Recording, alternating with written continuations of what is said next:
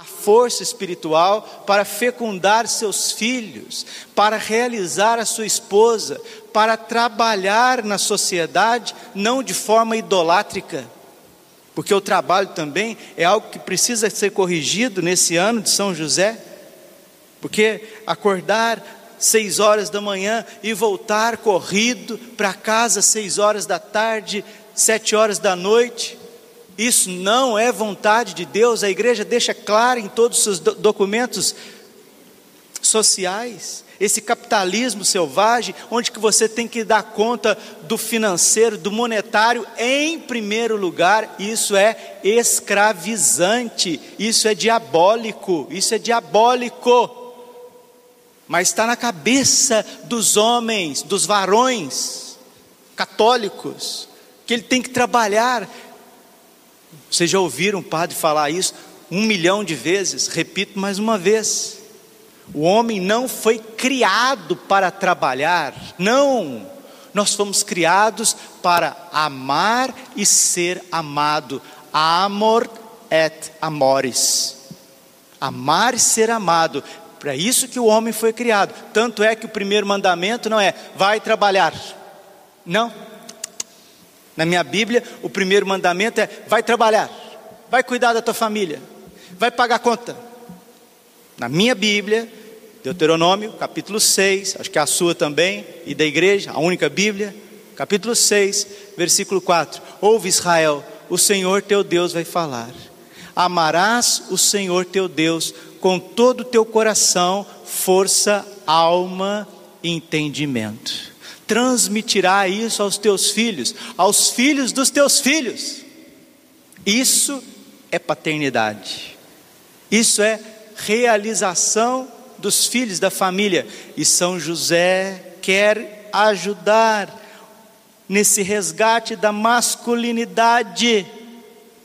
Quantos problemas de ordem afetivo sexual que nós estamos encontrando nas famílias Sabe o que é isso? A ausência do pai, do coração do pai, mas não um pai de corpo presente, não, um pai vivo, que tem o Espírito Santo dentro de si, que não precisa ficar falando muito, que não precisa ficar querendo dominar, porque a natureza da paternidade é essa. O pai ele habita em luz inacessível. O pai dá espaço para que seus filhos cresçam.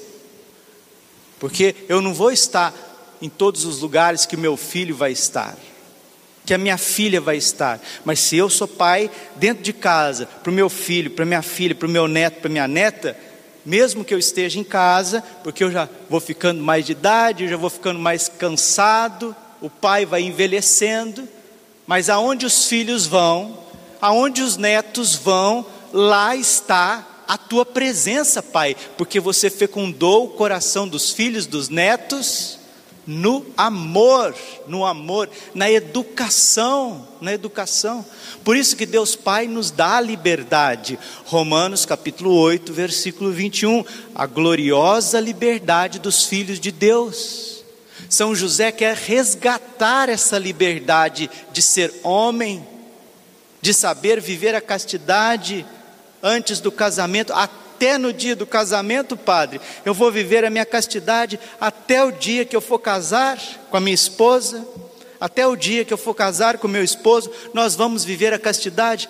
Ora, esse é o mandamento divino, meu filho, minha filha. É por aí que nós precisamos ir.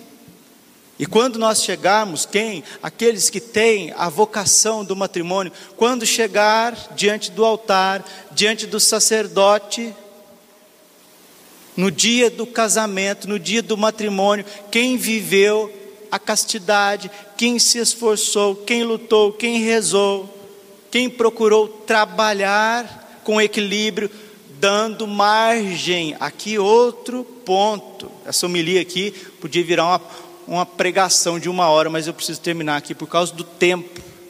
A providência de São José na vida daqueles que confiam.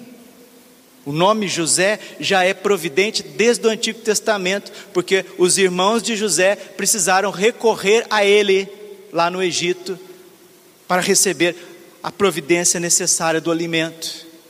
Quem alimentou Jesus com seus braços, com suas mãos?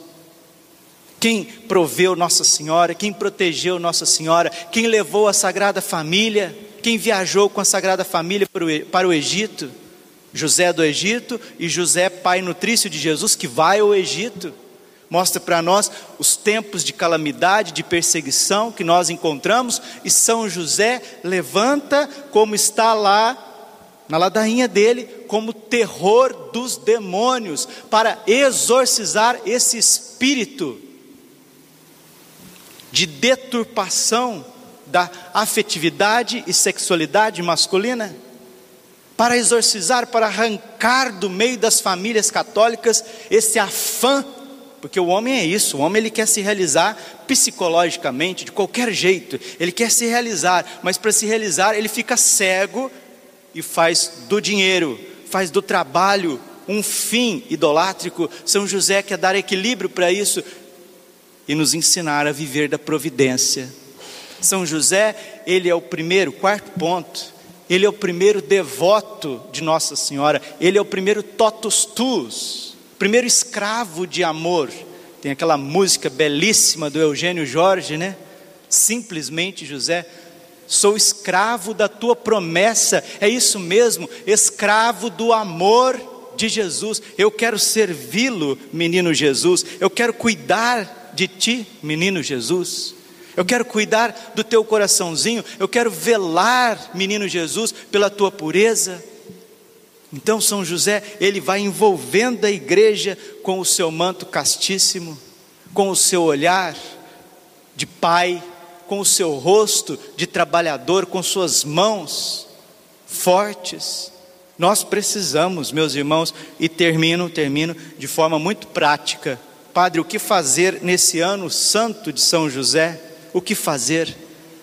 Pelo menos, pelo menos, a ladainha de São José todos os dias, pedindo isso, pedindo o dom do silêncio, de acolher o plano de Deus, a castidade, para ter fecundidade espiritual no coração, pureza, contra o adultério, pornografia, cobiças, contra formas de sedução, tanto masculina como feminina, que as mulheres dão o pior de si muitas vezes, se expondo, se expondo, se expondo, tirando o pior dos homens, que é a cobiça, a cobiça, a cobiça. Como que vai ter bons relacionamentos desse jeito? Que inversão de valores.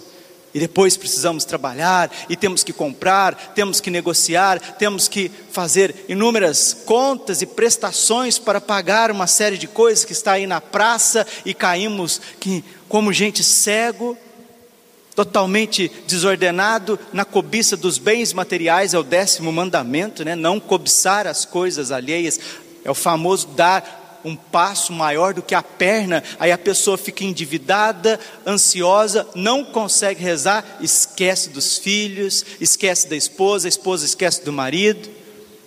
E porque quer realizar, porque quer dar o melhor, quero dar o melhor para o meu filho, quero dar o melhor para minha filha, quero dar o melhor para minha família, para minha casa e no fundo, a senhora, o senhor principalmente, está dando o restolho do teu coração para o teu filho, para a tua filha, para a tua casa, até para a Santa Igreja Católica, que também precisa da nossa provisão material.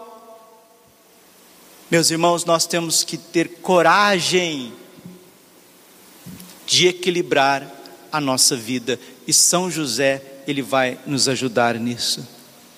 Que ele resgate para nós a verdadeira masculinidade, porque quando os homens católicos assumirem a sua identidade, haverá uma transformação neste mundo. Porque se o catolicismo ele está em crise, essa crise principalmente é da identidade masculina, masculina que não quer saber de assumir a sua missão, não quer saber de maturidade, não quer saber de crescer e fica delegando as coisas para os outros, enquanto se perde em pornografia e cobiça das coisas. É isso que está acontecendo com o católico médio.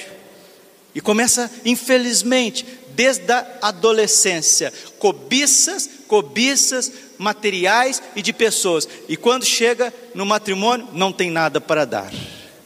Não passa nada, nem para os filhos, nem para a esposa, nem para a sociedade, é só uma correria tecnocrática que não realiza o homem.